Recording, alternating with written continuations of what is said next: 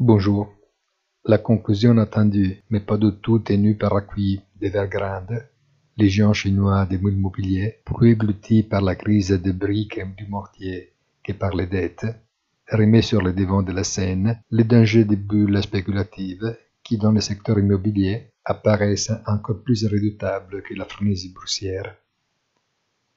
Le secteur de la construction est un formidable moteur de croissance car il implique une chaîne d'approvisionnement très importante en amont et en aval.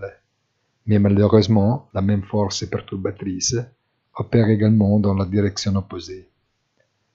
Les boules immobilières ont l'inconvénient de gonfler plus lentement que les boules purement financières, mais aussi d'avoir des proportions et des effets encore plus importants.